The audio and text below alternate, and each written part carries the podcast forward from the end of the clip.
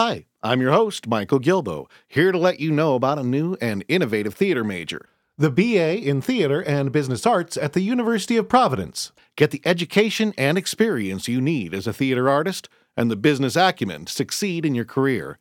Visit BroadwayBullet.com and stay tuned to the end of the program for more info. Now, enjoy the show. Ooh, is that pod on?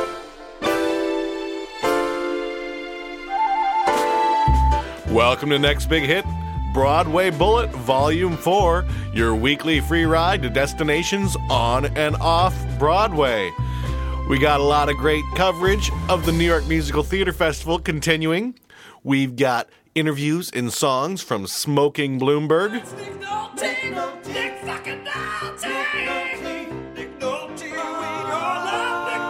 Go Go Beach, Now I know right from wrong. I've been crying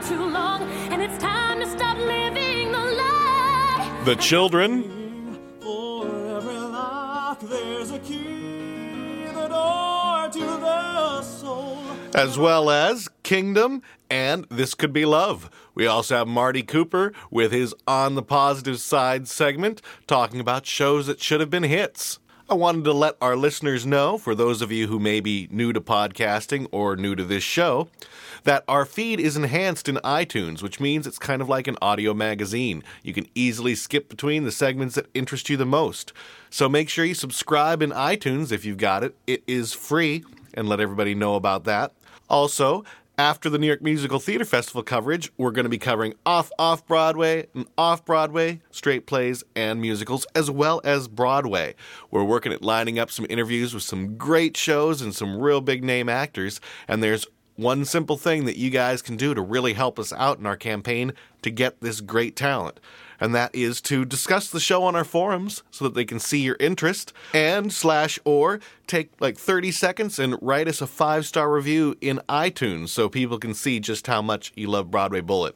Your effort in this small way will go a long way for us securing the most interesting and best talent to interview on this show. Your support will make it a lot easier for us because we do have a great location. We're located in the heart of Times Square, prime for attracting some of the top New York theater talent. So, subscribe, review us, and visit our forums at BroadwayBullet.com. There's also links to all of the shows we discuss where you can find out their show performance dates, find more information about the show, and a whole lot more. And all you extreme theater buffs, you can learn how to stump the staff at the Drama Bookshop and win yourself a $20 gift certificate to the Drama Bookshop. It's good anywhere, wherever you are. They do ship internationally. Our winning question this week was submitted by Calliope, who asked this. In A Cry of Players, most of the characters in the play are based on real life historical figures. In the play, only their first names are used. Name, first and last, at least six of the real characters. And because you're experts, let's say the bard doesn't count. You guys stumped? The Drama Bookshop wasn't, but Calliope was the last question answered and wins the $20 gift certificate. Tune in later on and we'll tell you how to stump the staff and the answer to this week's winning question. But let's jump right into the program with our first show and interview. Mayor Bloomberg is a supporter of the artistic scene in New York City, that is for sure, though I doubt he ever suspected he'd end up the subject of a musical in quite this fashion. We have a couple of the people involved with Smoking Bloomberg here in the studio. How are you doing? Great. Good. How are you? Good. Would you like to take a quick moment to introduce yourselves? I'm Warren Loy. I'm one of the four writers of the show. And my name is James Donegan. I'm one of the co producers. What is Smoking Bloomberg about? Smoking Bloomberg is about a Korean dry cleaner owner who loses her business, uh, turns out, because of the smoking ban, the mayor's smoking ban in bars and restaurants. Because obviously you don't have to clean your clothes after a night out on the town, they're all smoky and smelly. So, and this doesn't really jibe with her idea of what the American dream is, and she sets out to find out what the cause is and what she does to take revenge. Definitely sounds like a very interesting concept. what made you hear songs? For starters, we were musical theater writers, so we were looking for projects to musicalize. But the idea was so zany, sort of, and this uh, idea of the kind of traditional musical theater heroine at the heart of this extremely zany world just uh, begged for some some kind of crazy songs, and uh, I think we found a bunch of them. Does Michael Bloomberg actually appear? He does appear uh, at the end, and he does uh, get a little singing moment. Absolutely. How long has the show been in development? We've been working on it uh, about two years, actually. We have uh, kind of a unique collaboration in that there's four of us and we all share credit on everything. Everything was pretty much written in one room book, music, lyrics. We hit upon con- that concept uh, a couple years ago and we started working on it. And I, I know sometimes uh, a lot of writers have a hard time keeping the arguments down just with two or three. How does it how does it work working with four who are all participating in book music and lyrics? Well, uh, it- it's been surprisingly easy. Uh, None of us have huge egos, and at the end of the day, it's a comedy. And if all four of us are laughing, then we're probably on the right track. And if we're not, then we're not. So, and the show itself is uh, ultimately about America and democracies, and it's been interesting to sort of consider our collaboration this little democracy within itself. Yeah, it was really that was one of the things actually when Smoking Bloomberg is the winner of a new musical competition we had this spring for Any Minute Now Productions, and one of the things that raised our eyebrows was red flag to us. We're like, there are four writers, we have to deal with these four guys all the time, and they're the easiest, nicest, most easygoing guys in the world. It's been really a great, joyful collaboration. Quickly, would you like to name the other writers in the show? Yes, absolutely. It's uh, David Cornu, Sam Holtzapple, and Chris Todd. And would you like to take a second before we go on? We're going to play a song from Smoking Bloomberg. Would you like to introduce that first song? Sure. Uh, this first song is called Perchloroethylene and You. Uh, perchlor- perchloroethylene is the uh, the chemical that is responsible for for getting clothes clean in the dry cleaning process. And this is uh, briefly, I guess, the lead Kim has just met uh, her sort of romantic interest, who's also named Kim, and they discover their uh, their shared love for the the dry cleaning arts. Suede, silk, hemp, two tops, jock straps, clean, clean, tagging, bagging, sewing, steaming. Oh my God, I must be dreaming. Mud stains, gum stains, cum stains, cranberry, oil base, nail polish, lubricant, all removed with, improved all made clean with with. perchloroethylene. The miracle that makes it all possible. Say it again. Perchloroethylene. Oh, it's too much. No, it's not enough.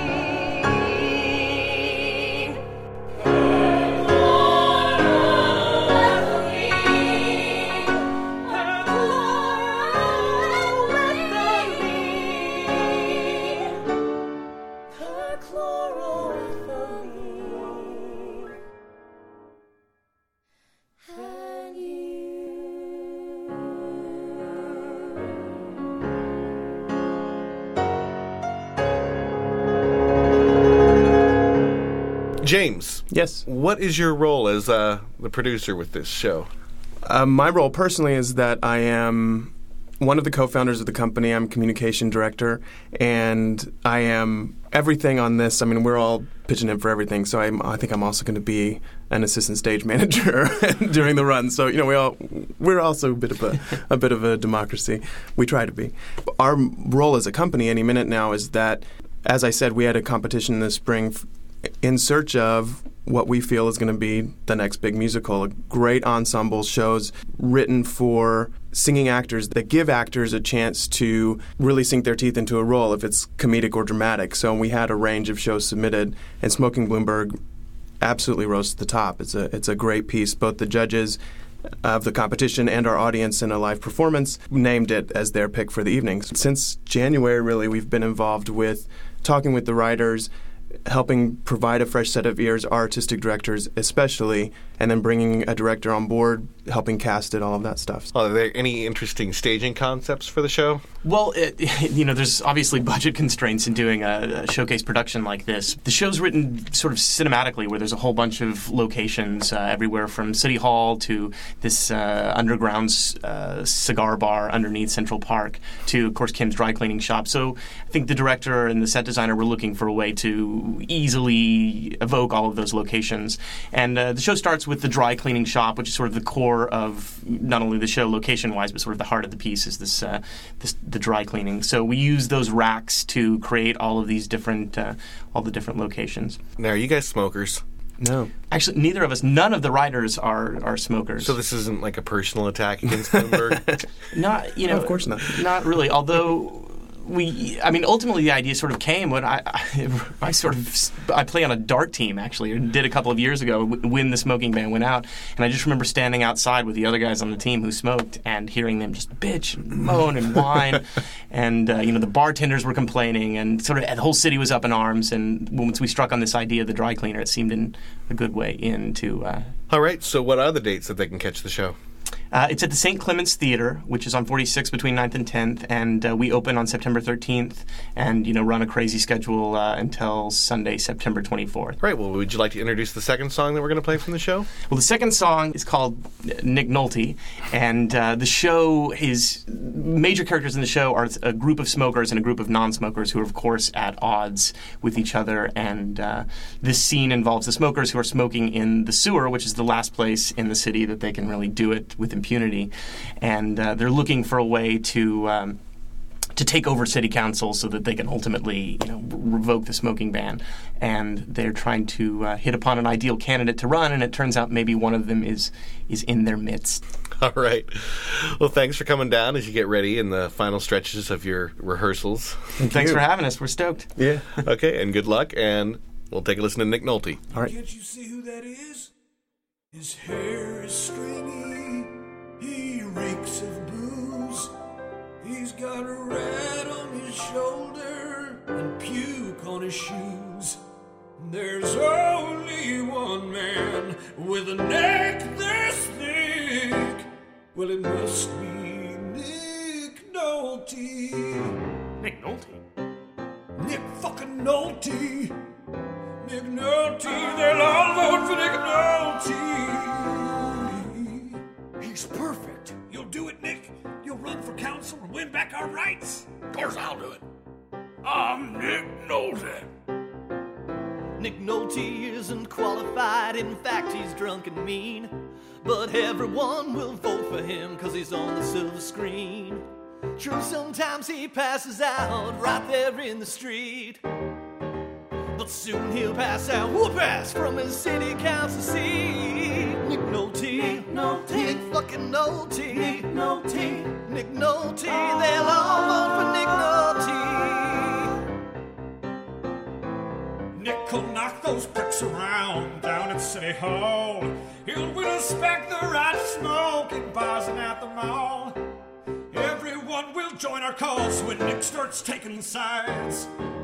Cause no one wants to mess around with the motherfucking Prince of Tides. I'm the motherfucking Prince of Tides. He's the motherfucking Prince of Tides. Nick Nolte. Nick Nolte. Nick fucking Nolte. Nick Nolte. We all love Nick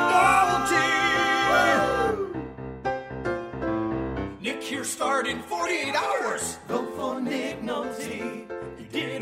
addiction in affliction. Vote for Nick Nolte. Jefferson in Paris, the Hulk, Cape Fear. Can't you hear the people cheer? Vote for Nick, Nick Nolte. The Nick really rose to glory in the Buddy Holly story. Vote for Nick. Everybody stop cheering. What is going on? Who's it? Nick Nolte wasn't in the Buddy Holly story. Who cares? What does she mean? This isn't Nick Nolte. This is Gary Busey.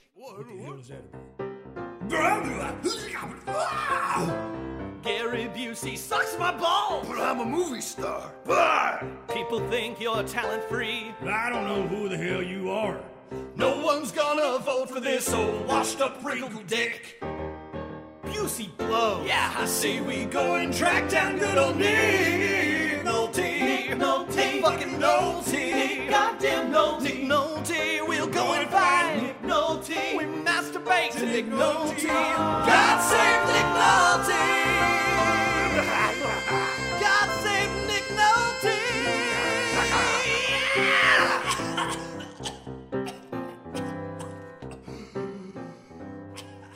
We've got a show here that's taking on the 60s movies in a unique take with Go Go Beach, the musical. We got a few of the people involved with the production here. How's everybody doing? Very good. Great. Thanks for having us. Thank you. Would you like to take just a second to introduce yourselves? Yeah, hi, I'm John Wims. I'm the book writer and lyricist for Go Go Beach. I'm Colleen Sexton. I play Mindy Chinchilla, the pop star. And John Simpkins, director. First off, John W. Yeah. Uh, would you like to maybe tell us a little bit what Go Go Beach is about? It's a show that was inspired, obviously, by those fabulous 1960s beach party films. But what it's really about is about the shift of popular consciousness in the 60s. It's about the it's about that time when people when the bubble burst and people realized that there was a big world out there that they needed to deal with. It was inspired by those films, but when I looked at them, I realized that in my mind they were better than they actually are. the movies are like the movies aren't really True. good to watch. Like visually, they're stunning and it's and it's a lot of fun and the dancing is great, but the stories are bad. The they were basically made like for teenagers to go and neck at the drive-in to watch. Right, that's what they were for. The idea was okay, let's write a really good beach party musical, but for the theater. But when we started writing it, it just seemed like there wasn't enough of a good enough reason to do it until we started looking at the research and realizing, okay, this is about the 60s, so what do we want to say? And then we started looking at today and thinking, well, how do we feel about today? What do we want to tell people about? And what we really wanted to tell people about was that it's time to put more soul out into the world. So our show's really about kids realizing that there's a deeper meaning to life and, and waking up a bit. Right, so Colleen, what's your role in this show? I'm playing a very fun character, actually, who I adore. Uh, her name's Mindy Chinchilla, and she's the pop star. She's the there's there's a bunch of kids on a beach, and they're huge fans of this pop star, Mindy Chinchilla, and she's actually filming a movie called Go Go Beach right next door to these kids. They're actually on the real Go Go Beach. And uh, she kind of runs away, and she really wants to have a normal teenage life. And you know, she meets all these kids who are real, til- real kids, and who've grown up and, and actually had a normal life, and really wants to be more like them. And it's just a great character. I've got a bunch of great songs that I get to sing, and So, what was the inspiration for her character? The real inspiration was modern day pop stars like Jessica Simpson, Britney Spears. We figured like because it was a comment on that character. It was a comment on the, the sort of the shallowness of that character and wanting to find the real person underneath it. But then when you look at those old movies, uh, in Beach Blanket Bingo, I think it was, there was Linda Evans from Dynasty played a character called Sugarcane who did a publicity stunt. She falls out of an airplane and parachutes down onto the Oh, beach. And Paul Lynde is her manager. As she sort of packs a bag and runs away and climbs over the rocks to the next beach, uh, she realizes that on this real Go Go Beach, there actually is a tie in in the form of a dance contest.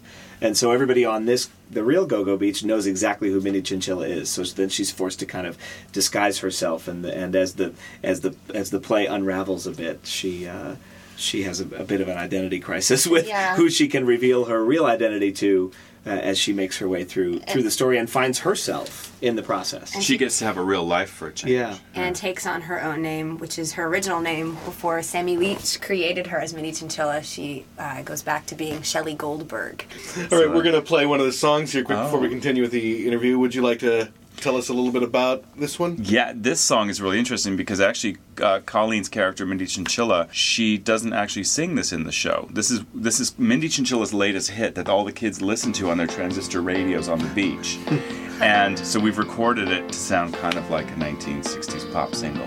Riding down the road with the roof down, about hundred miles from hello. Soon I'll be a hugging and a kissing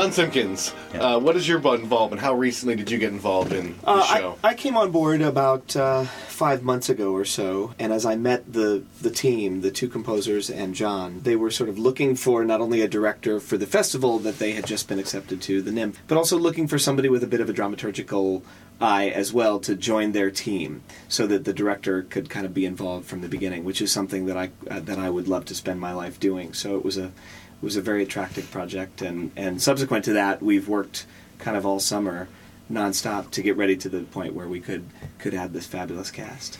Without giving all of the fun away, I can tell you that the thing that attracts me the most to Go-Go Beach is that that time and those beach movies offer you opportunities that you don't really get in in reality.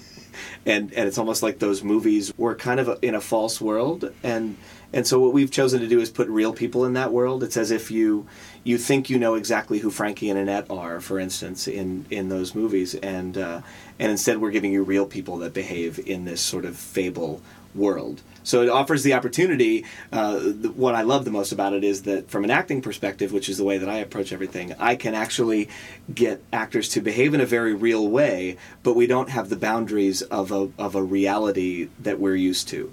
We have the boundaries of that are expanded a bit into like a beach party fable. And you know what? The other thing is about staging was I think um, our choreographer Michelle Lynch. Sure. When she found out what the project was, she just flipped because she's a big fan of the old the go-go dancing, and I don't I haven't seen her any recently anyway. I haven't seen any shows that really focus on that moment of dancing history, that crazy, wild, carefree, just go-go dancing stuff. And I think that. Um, you know, when you see like a bunch of really great looking actors in period costumes and bikinis go go dancing, it's kind of like it's a guilty pleasure. In fact, the show does comment on that stuff, but at the same time, There it- was actually a pretty great, one of the few highlight numbers of the revival of Sweet Charity. Of, well, you know what? That's where that this the reason why Go Go Beach exists is yeah. because of the Frug Yeah. and Sweet Charity. When I was a kid, I would watch that and just be fascinated by those people dancing that way. And I thought, okay, I why don't we have a full musical just like that? Certainly. I want to do that. So now, Colleen, I understand you, you've done a lot of other theater, and I'm wondering what the mm-hmm. draw for you was to get involved. It's exciting, I think, for any artist to be able to work on something from the ground floor up. I've been in the business now for, oh my God, I can't believe I'm saying this, 11 years. And I've, you know, been pretty lucky in the jobs I've been getting. You know, I just left a show mainly to actually come home and do this because it was going to be overlapping and I, I was on a layoff from a show and I decided not to go back with that show. Even though I was making great money, to come home and um, I'm friends with uh, Mike, Mike and Brent, Mike Shive and Brent Lord, and I've been working on this demo and working on the show now for a couple years. and I really wanted to be a part of it, and I'm glad that I can be a part of it because I think as an artist, we really, you know, even though it's not about the money, sometimes it's about working on something you believe in and and what you love to do, and and this is definitely something that I love to do, and I'm hoping that we can take it really far. Now, what are some of those other things that you've done? Um, I did uh, Jekyll and Hyde. I actually played opposite David Hasselhoff, Sebastian Bach, and Jack Wagner, and Rob Evan, Rob Cuccioli. Didn't you didn't you take the Linda Eder role? Like I did. right I did. at a very young age. I was 19, um, and I was got to be Linda Eder's understudy, which was probably like one of my biggest accomplishments because I was like her biggest fan. And, and uh, then when I was 21, I think they I was a swing for about a year and a half, and they uh, gave me the role. When can people catch Go Go Beach? We're on at the 37 Arts Theater. It's fantastic. From September 14th to the 23rd. All right, and uh, would you like to introduce the second song we're going to play? It's called A Boy Like You. Um, this is Mindy's song she sings when she falls in love with a surfer boy. She's complain she's run away from her life, she's run away from her evil boyfriend, and she's talking about like what she wants in her life. And it's um, inspired by kind of uh, those old Dusty Springfield Burt Bacharach style songs. Well, thanks for coming down, and uh, Thank you. Thank good luck you. in the final stretch us. getting your show ready. Thank you very Thank much. Come you. see Gogo Beach. Yeah.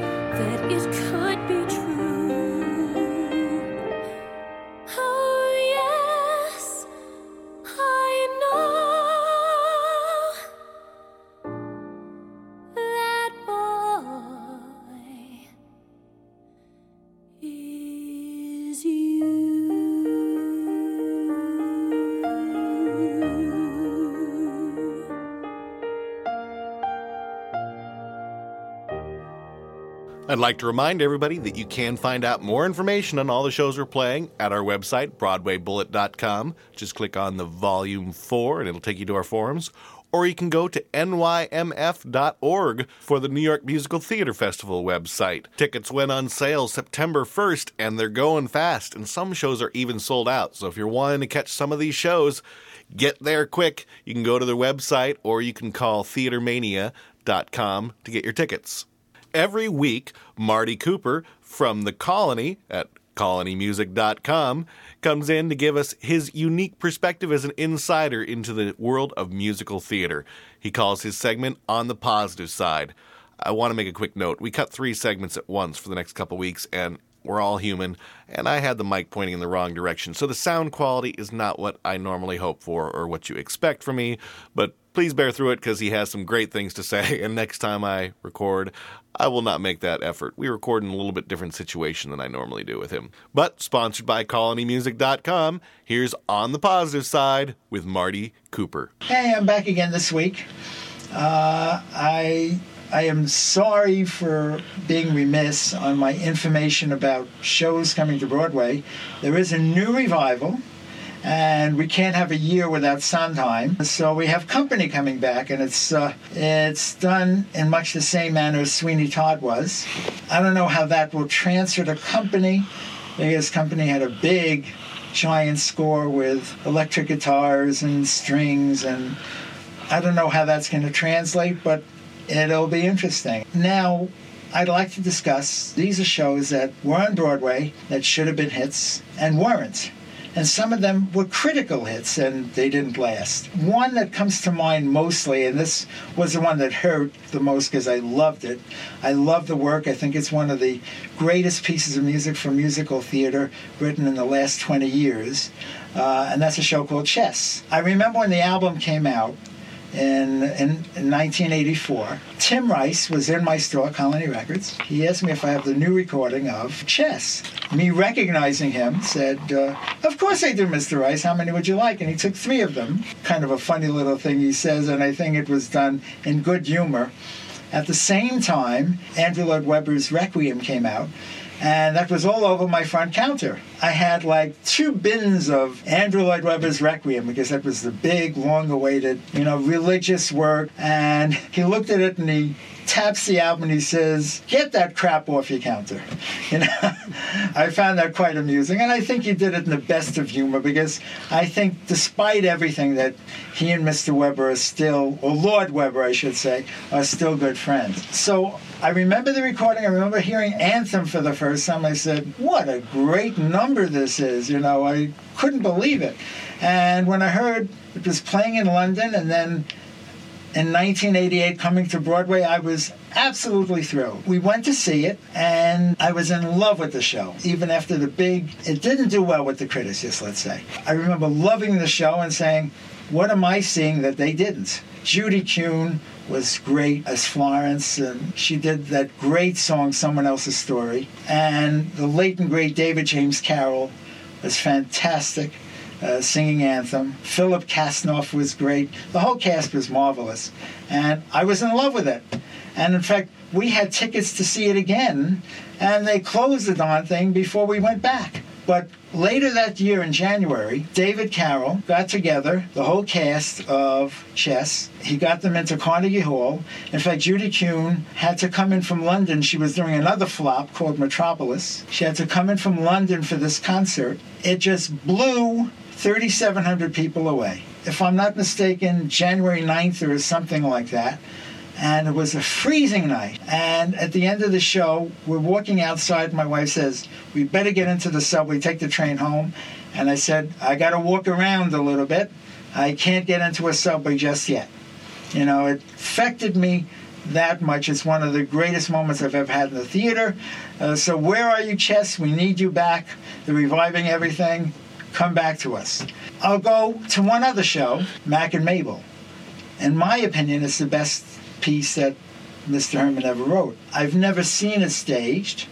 I understand that the book has never been together, uh, so I think it needs to find the book and needs to be staged again because the music, if you just hear the overture, I think Bernadette Peters sounds fantastic on it. She does a great song, Wherever He Ain't, and the already classic Time Heals Everything. They should try to rethink that, and that should have a go, I think, on Broadway again. Thanks for listening, and until next week, keep on the positive side. Remember, On the Positive Side is brought to you by colonymusic.com. You can find the Colony in New York City at 49th and Broadway or at colonymusic.com. They're your first stop source for musical theater cast albums, sheet music, and even karaoke. Marty and his friendly staff are always there to answer all your questions and help you find just what you're looking for. In popular music, the worlds of hip hop and rock are colliding more and more every day. And as more contemporary music comes to musical theater, it seems that trend is even following into the musical theater. We've got that with Kingdom that's being performed at the New York Musical Theater Festival, and we've got two of the people involved with Kingdom here in our studio. How are you doing? Good. Great. Would you like to introduce yourselves quickly? Yeah, I am Aaron Jafferis. I'm the one of the writers of Kingdom. I wrote all the words to the piece, the book, and the lyrics.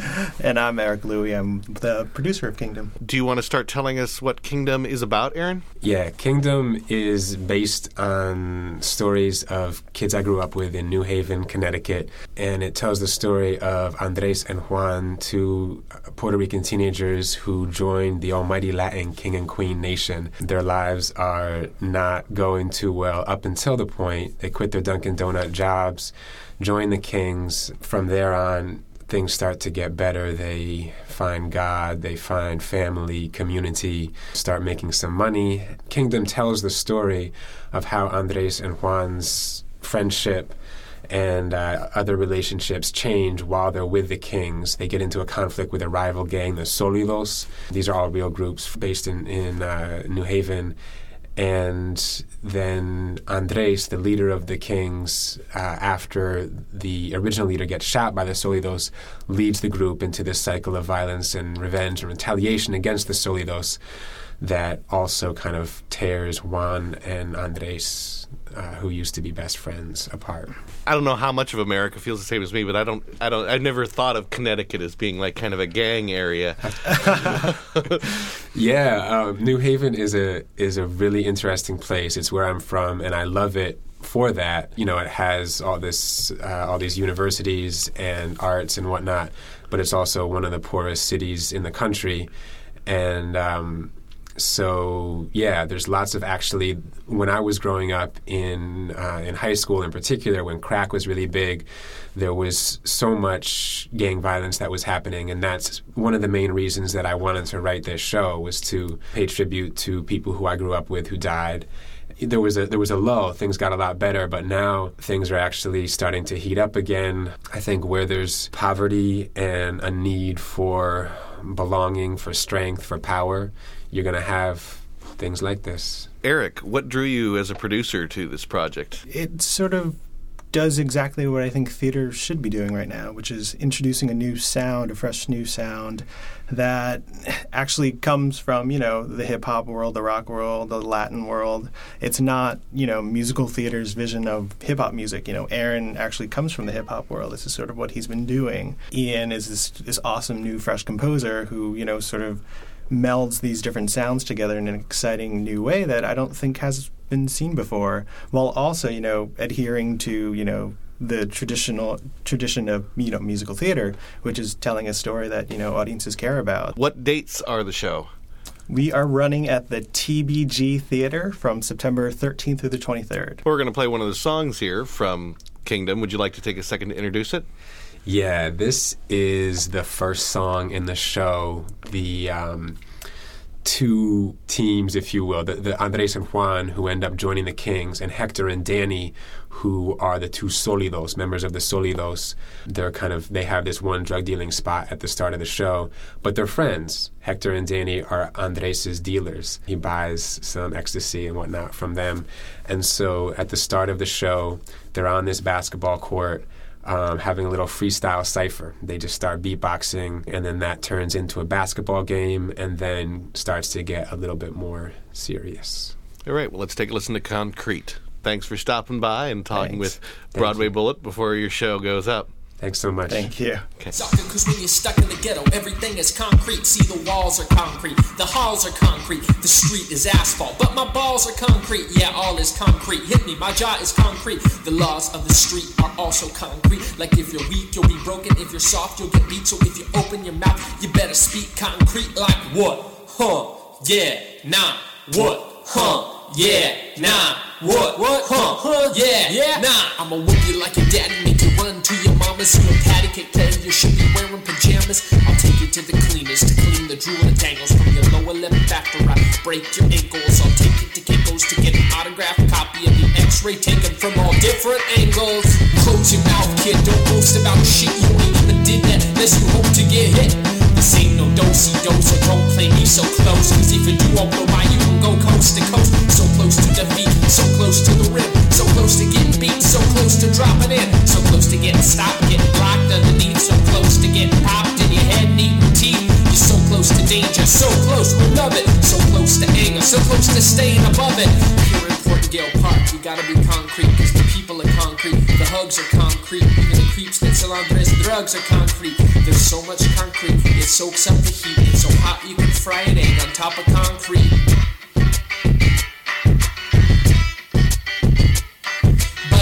Anyway, cause my stomach is concrete, I can eat anything. Even hummus. My diet is complete. Some people see red, but I pee red cause I even eat beets. Oh, I'm an MC, so I even eat beets. Punk, you don't eat beets, you eat boxes of munchkins. Cause you and your boy both working Dunkin' Donuts, flunking high school, making minimum wage next to old white ladies like three times your age. You stunt like you're hard, but you really are not. You front like you rap, but you really hard rock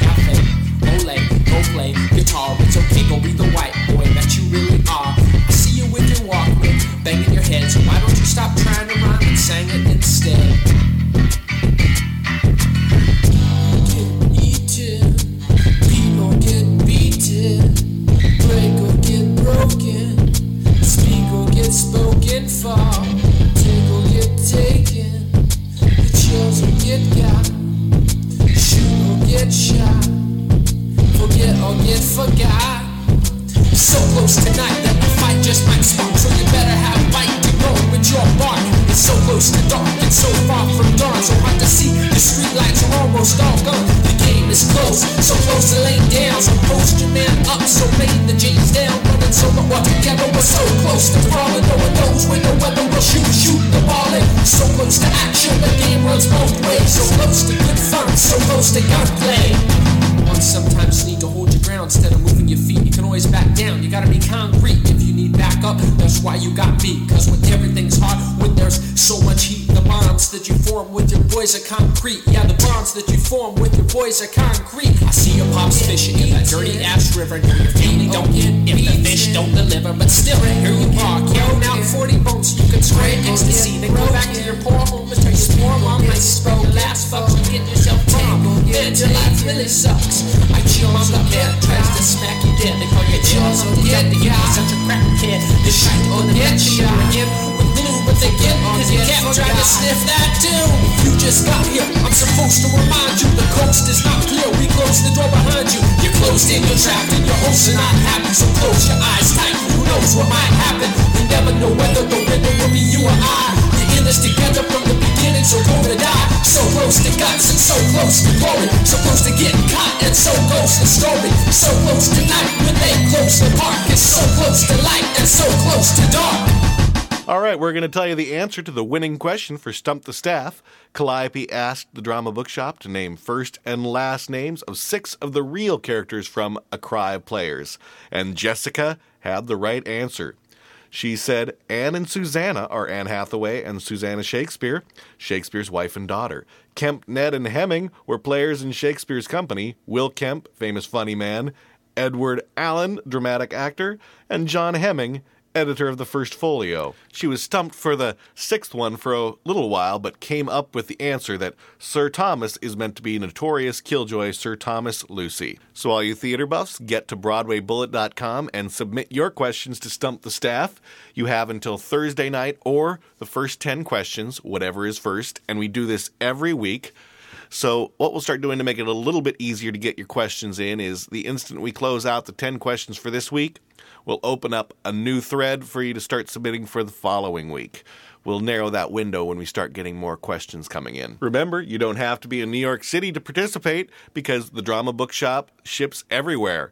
You can find them in New York City between 7th and 8th Avenues on 40th Street and online at dramabookshop.com. They're always your best selection for theater resource materials, films, plays, and a lot more. And of course, they have a very knowledgeable staff to help you out. dramabookshop.com. If you're an aspiring theater performer and singer, there's a great contest sponsored by the New York Musical Theater Festival for you. They're doing Broadway Idol, and they're having an open call on Monday, September 11th. You can find out more information of how to enter at nymf.org, but let me tell you that there's going to be three rounds of competition after the finalists are chosen from the open call, and the winner will receive an exclusive concert at Ars Nova to be produced by the New York Musical Theater Festival. So warm up your voice and get ready to be crowned the first Broadway Idol. They're also selling tickets for people to watch the contest live, so that'll be a lot of fun. Again, nymf.org. But let's get on with the show and into our next musical. It seems a new genre of musical theater has sprung up in the past few years with such irreverent works as Urinetown and Bat Boy achieving success. And in that framework, we have another from the New York Musical Theater Festival that is based on the 1980s horror film The Children. We have a couple of the people involved with that production here. How are you doing? Good. Good. You? you want to take a second to introduce yourselves? I am Maria De Cesare. I play Kathy in The Children. Uh, I am Tony Speciale, and I am the director. Does someone want to tell me a little bit about what The Children is about for those unfamiliar with the movie? Sure. Uh, the Children, the musical, is based off of the 1980 horror flick called The Children, uh, which follows a group of New England rural farm kids on their way to school in the morning. Their bus passes through a low hanging cloud of radioactive waste, and they're turned into zombies. Um, these zombies then come back to find their negligent parents and basically one by one off them by touching them with their radioactive hands and therefore microwaving them to death. So when do they sing? Um, well, that's interesting. Yes, uh, they sing. Ba- basically, what we've done is we've we've lifted um, a lot of the actual text from the movie, which we've been playing with. Um, this very f- um, sort of flat dialogue, um, not very emotionally charged, but very understated. Going from that in the scene, which which represents these certain characters not able to articulate their true desires and feelings and emotions, um, there's an impasse in their real life, and so that's that's why the dialogue remains flat. And then, at a certain key moment, once they make a connection with each other, they burst into these songs which explore their inner passions and desires and hope. And then, as soon as a song is over, they go back to this very flat, emotionless feel until the next song comes. As I understand, this has been previously produced a few times. Mm-hmm. I was well. It actually started at NYU. The playwright and the composer and I were classmates, and it was it was kind of thrown together. It was rehearsed in two weeks. It was written two weeks. The playwright was just very enamored with the original film. Um, in the scary 80s. It, it, always stuck in his head. So it was done at NYU, and it just took on a life after that. The cast really connected with the piece. People that saw it really just liked it and it sort of developed kind of a cult like low budget following and then over the past almost 10 years it's been produced it's been fully mounted two other times. And since then it's just been workshopped and taken around to different producers and this is the most fully realized version of it so far and it's incorporating lots of elements from those three different productions. It's really exciting to see it finally come together in the NYMF situation where it's a cast that's just fabulous and we it's funny to hear people talk about how it's a low budget situation with the festival where we've had we've had a low budget before that really gives new meaning to the word low budget as in sort of $25 kind of low budget so this is it's very exciting to see even though it's certainly there's challenges dealing with a festival and there's not tens of thousands of dollars being spent on props and costumes but it's, it's really exciting to see it have this level of production at this point uh, as I understand that you're the only remaining original cast member. I am. I was in the original cast, and the original play was written with certain actors in mind. And again, it was done sort of so quickly. It was done with the playwright and composer's friends in mind, people who'd be willing to sort of rehearse for two weeks and throw it together. So I have such an affection for the show, and Stanley called me and asked if I was available, and I literally was able to just shove everything aside. I can't imagine not being in the show. It's such a fabulous collaboration between the music and the script, and it's been going on for so long. I feel like I have a bit of an emotional investment in it. So, yes, I am the original cast member who played this role. All right, would you like to introduce the first song we're going to play from the children? Sure. Well, it's called I Loved You Before You Were Born. It's the character I play, Kathy. She's pregnant with her third child. And right before the song happens, there's just been a really fabulous show stopping, very high energy number. And Kathy sits down, she cracks open a beer, has a cigarette, and she is pregnant. And this is this is sort of a, a takedown moment for her. This does speak a lot about, if you will, her inner life. I loved you before you were born. Mm. I value your life though I mourn. Where went my own life? I'm not sure. There are certain things people just need. Mommies and daddies as well. You may call it lust, call it greed. Will you understand them? I can't tell. But I've tried to live my life without incident.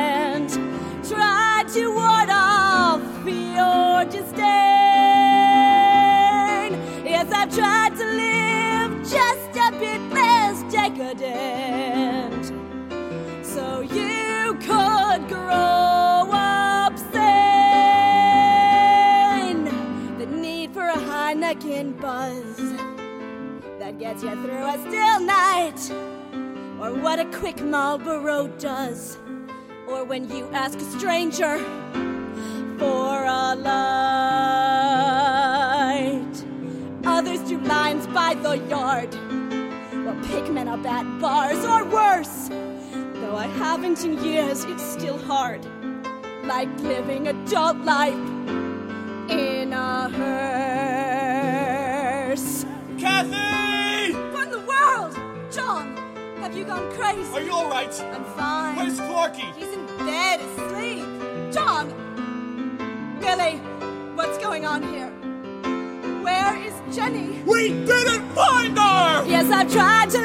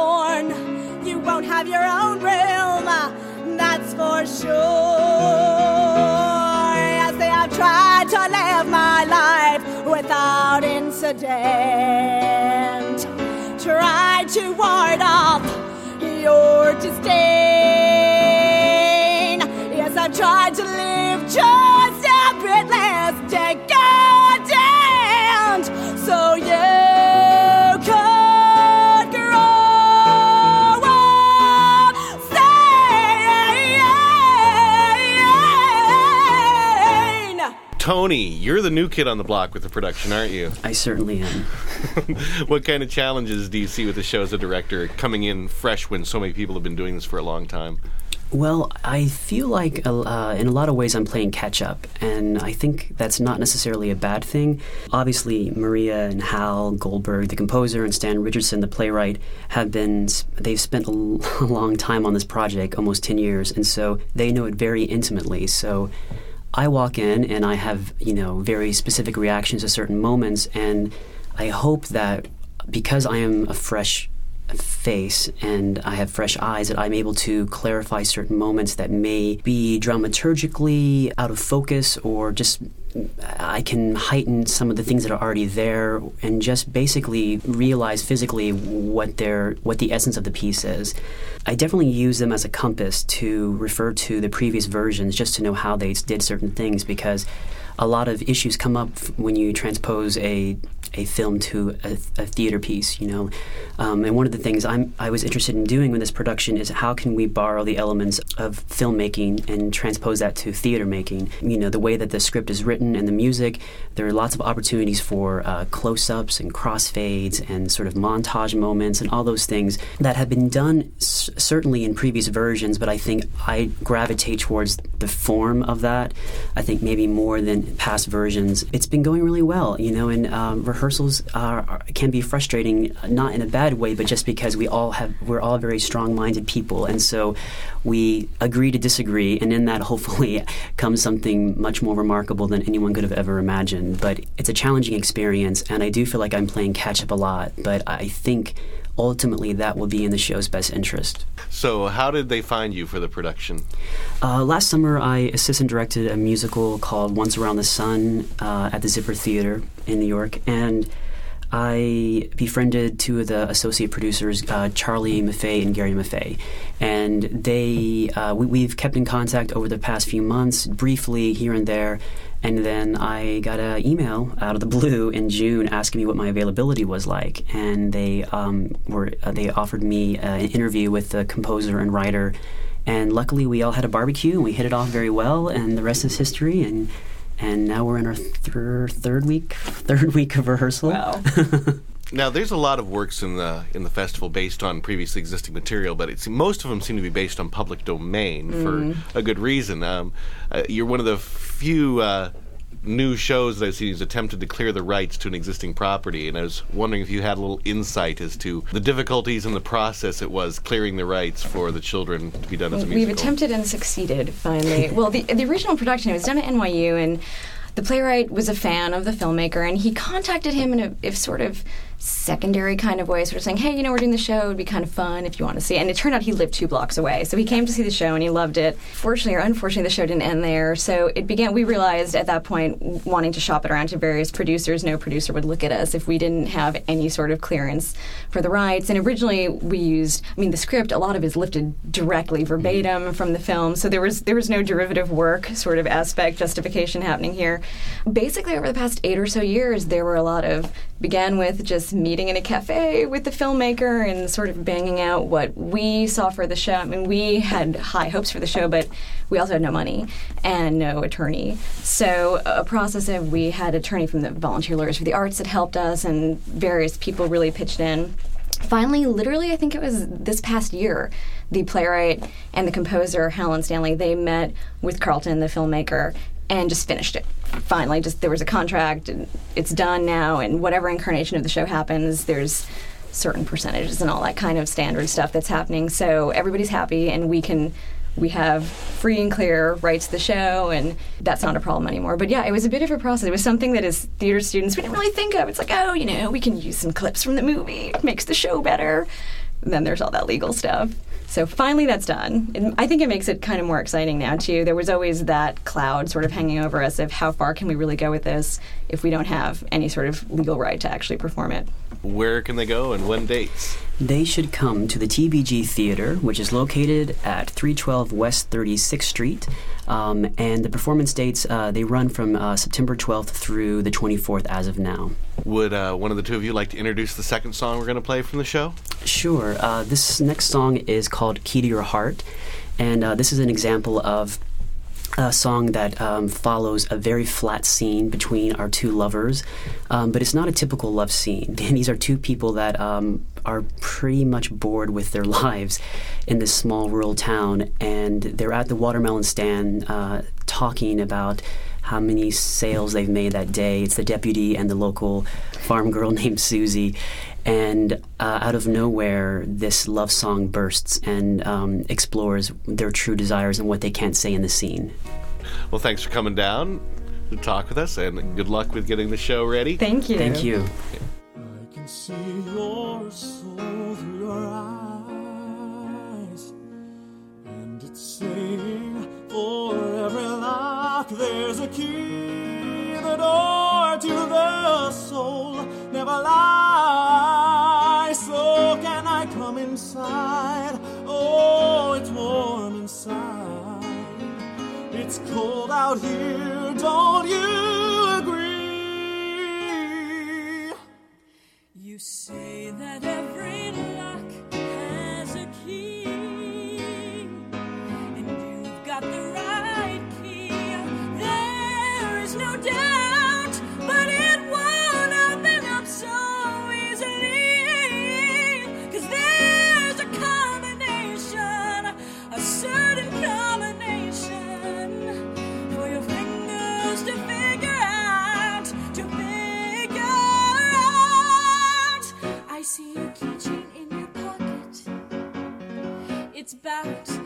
ready to burst. But before you can unlock it, hug and kiss me first. I have here the key to your heart.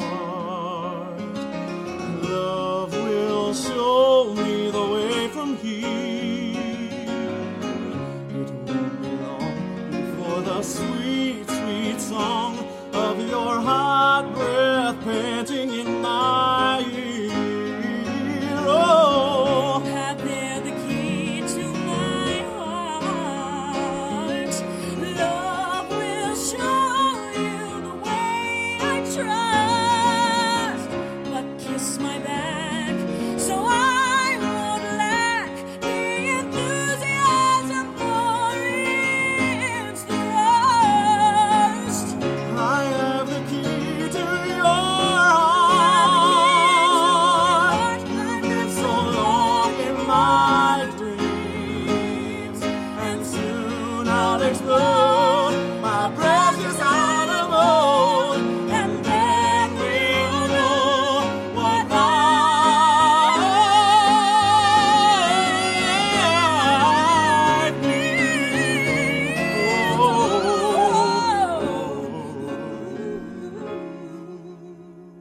Could Be Love is a two person musical that is receiving its New York premiere with the New York Musical Theater Festival. The creators are still in Canada, but the lead actor from the program is here in New York. Graham Rowat, how are you doing? I'm good, thank you.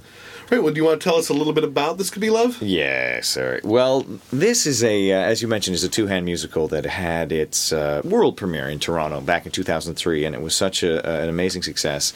It instantly transferred to a larger venue and and had a second run. Now it, it's in, involved in the NYMF, and it's finally getting its New York premiere. It's a guy and a girl. When the, when the show starts, they're uh, in a bar. They are waiting for their dates, and they are stood up, and they're sick and tired of it. So they decide to take fate into their own hands, and they're very intelligent people. They say, "Let's decide to fall in love with each other. Let's take fate into our own hands, and that's that's what we're going to do."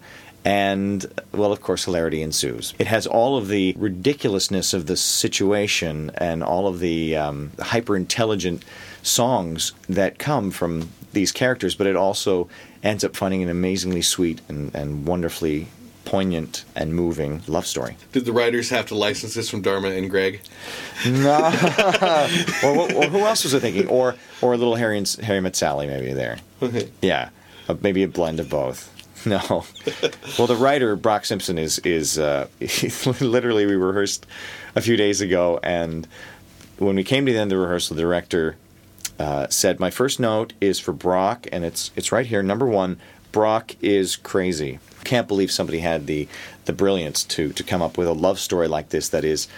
Pretty much a love story of 10 years crammed into an incredibly small time and also backwards. You've done a few other things of note on Broadway, haven't you? I was in the cast of uh, Beauty and the Beast for a little while and Dracula the musical, and then I was off on the road with Les Mis for a while. So this is the first time I've been involved in a in a, a show that this size and this uh, where the demands are so intense on me, and oddly, in sort of a masochistic way, that is what is so fulfilling to to get involved in a project that requires you to use every one of your skills and to, to the highest degree and, and you have to sing you have to act you have to handle the, the broad comedy and also the incredible sincere uh, honest emotions and uh, by the end you're exhausted and incredibly satisfied. I sometimes liken it to you know we all question whether we are doing the right thing with our lives whether we've chosen the right career path.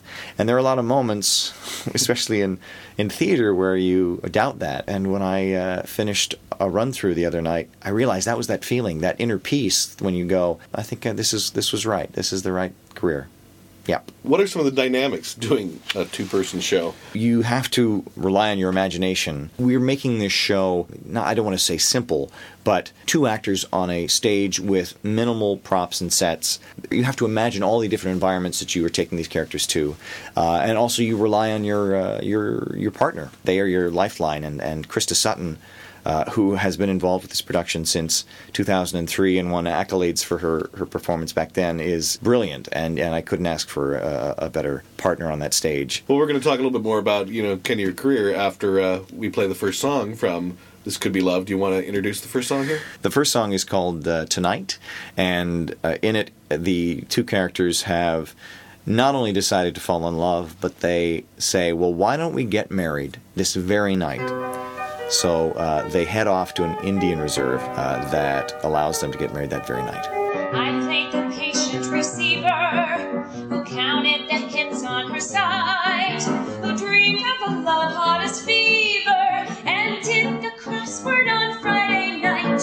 No more excuse me, I'm sorry. A clutching my hat in my hand.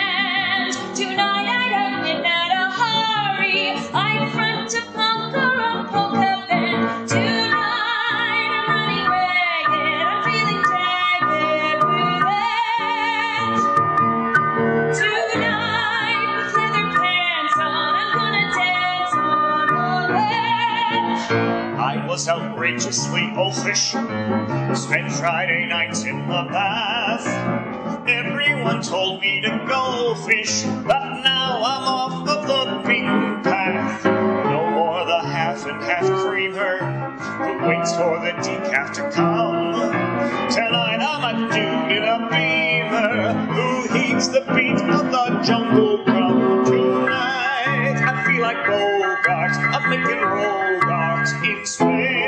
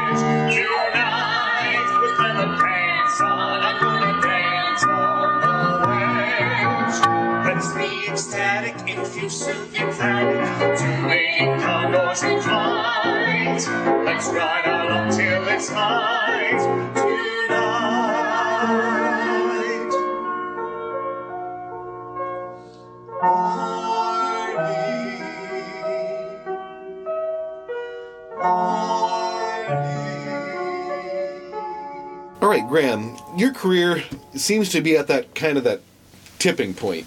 You've gotten to the point where you uh, gotten some choice, you know, tasty roles, but you're not necessarily first call. You know, without without looking too far in the future, I think of a lot of interest if there's any like you know like college students or people studying theater right now listening is how do you get from where they are even to this tipping point? Is Right, right, right, Most right. people don't achieve. Um, of course, my manager hates you right now for saying I'm not the first call, but I. it- It's it's the reality of uh, the business. There's sort of a couple questions there, and I think I, I love to, to discuss the, the, the when I was in school and I Okay, well, before we even start, to make sure, because we said what shows you were in, but but we didn't mention the roles you played. Sure. you were the Beast in Beauty and the Beast. Well, that was just it. Yeah. So, so the dichotomy here uh, uh, with with me as an actor is that I, I'm uh, I'm six four. I have uh, a this big baritone voice, and when you're in your twenties, you go into an audition, and it's not easy to cast a young man with an older sound. But I was ideal in many respects to be an understudy. So I understudied The Beast. I understudied Gaston in um, the Broadway production of Beauty and the Beast, but also the Toronto production, where which is where my career sort of started. And uh, and then I was, you know, I wasn't old enough to play Javert and Les Mis, but I was perfect to understudy Javert. The real story of my career has been about aging into my look and my sound, which has finally happened. And uh, uh, the big sort of watershed was last. Um, Christmas when I was cast opposite my wife, Kate Baldwin, in the San Francisco production of White Christmas. And that was the first time I really got to be a leading man. We played opposite each, other in the Bing Crosby, Rosemary Clooney roles. And, and that was, it felt like my journey was i- i- it's been leading to that and and hopefully that is the shape of things to come for the people out there who are in school uh, who are wondering where do i go from there that i think is a fascinating question if you're in a musical theater program i would i can't stress enough the the the, the work you put into your acting skill because for every 500 people out there who uh, can sing the song the number of people who can sing it and act it are, are are very few. That is my little nugget of wisdom, which I'm sure every musical theater teacher is probably going to know anyway. But that I think is the most valuable thing because you come in and they don't expect you to be able to act sometimes, and when you do, they throw up their hands and they say, "Thank God, this one can act." All right, so if people want to catch you in uh, This Could Be Love, what are the dates that they can go see the show?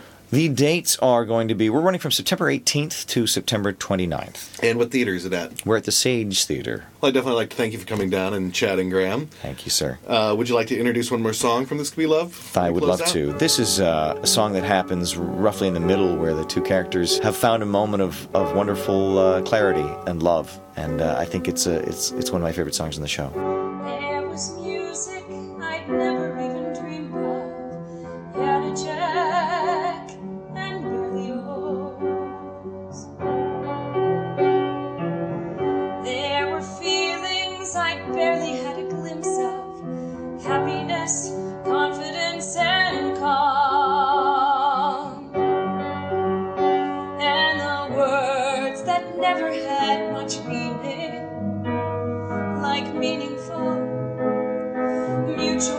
True are drawing back the folds before their secret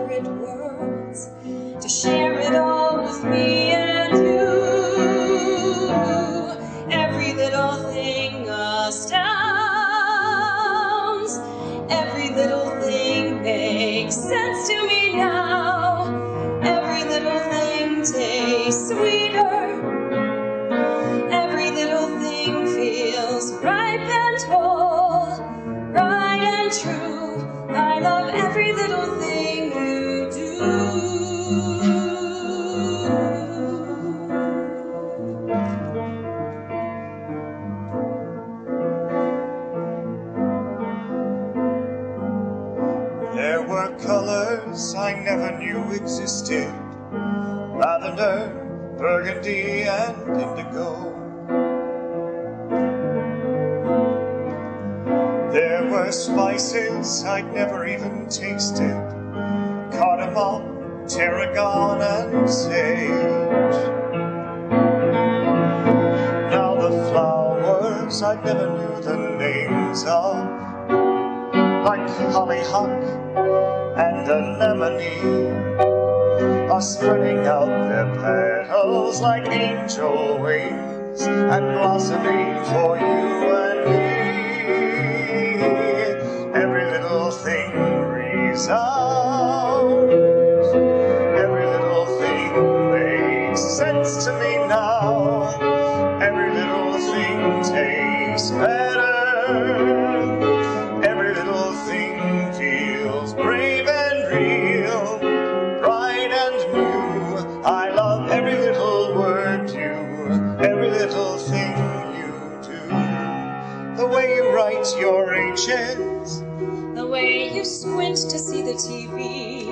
how you curl your feet beneath you, how you stir your coffee, the time it always takes you to rise. write. words you choose. Say my name, Whisper don't move. your breath upon my brow. The sense of you falling, following. I love the rhythmic melody your toothbrush makes. I love your innocence, reflection in the pots and pans. The space between the midnight and the morning, where everything shines, everything crackles, everything stands.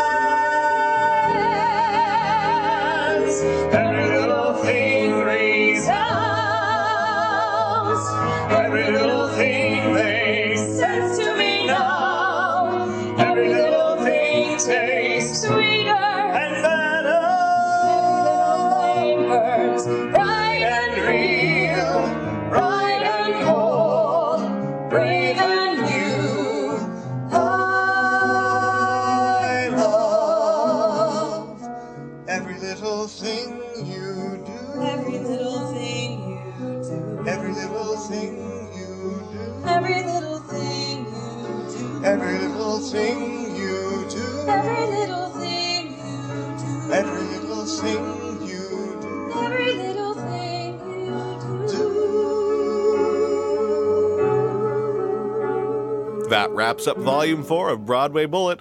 Remember, please take a quick moment and give us a great review in iTunes or discuss our show on the forums at BroadwayBullet.com. It's really going to help us secure some amazing talent for you to listen to in the future. Visit nymf.org or our website for more information on the shows we've played. You can also catch this program syndicated on Broadway World Radio at BroadwayWorld.com.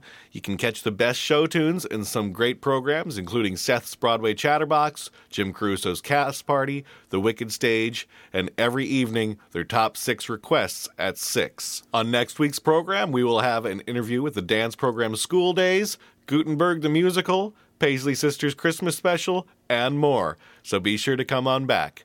Until then, I'm your host, Michael Gilboe, and you've been listening to Broadway Bullet.